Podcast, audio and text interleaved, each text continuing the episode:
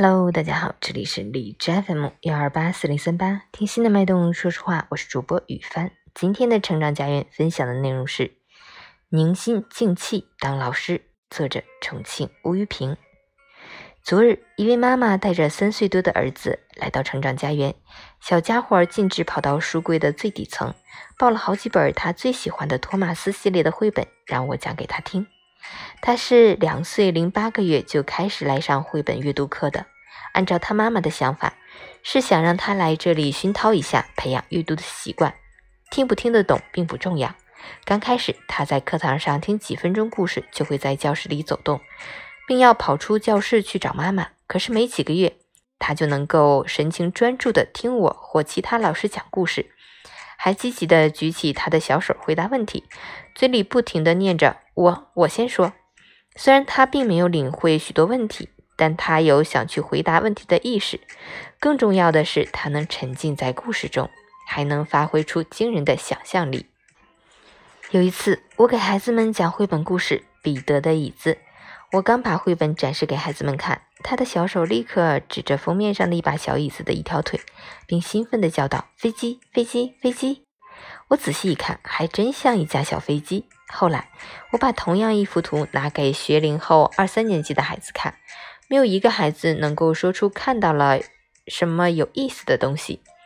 昨天，他让我给他讲的托马斯系列绘本，应该是他每次来必看的图画书，可以说是百看不厌，百听不厌。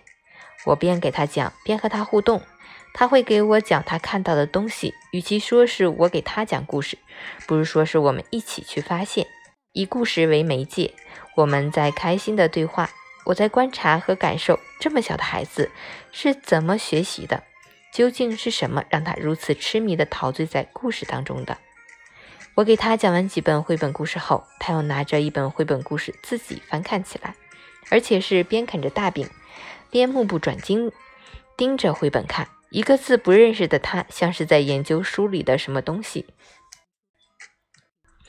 我在一旁静静的观察和欣赏，并思考着：一个老师怎样才能发现孩子的天赋？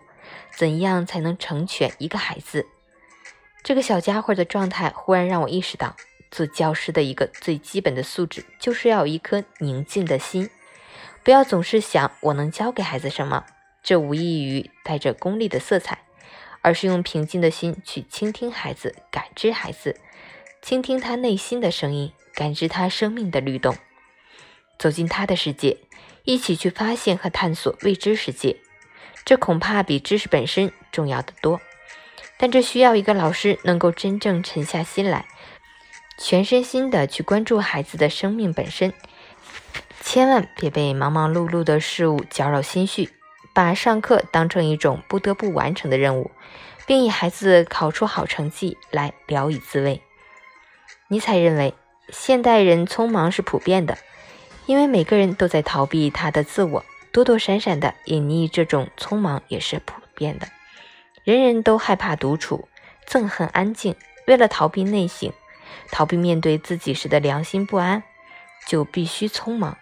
所以，在我看来，衡量一个老师是不是真正爱他的学生的标准，就是要看他是否真正能够处于宁静的状态，因为。唯有宁静的心，才能观察到生命的本真，才能把真我呈现在孩子面前。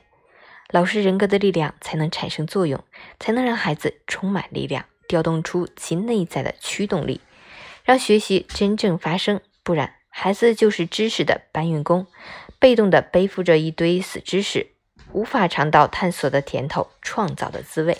二零二一年二月二十八日。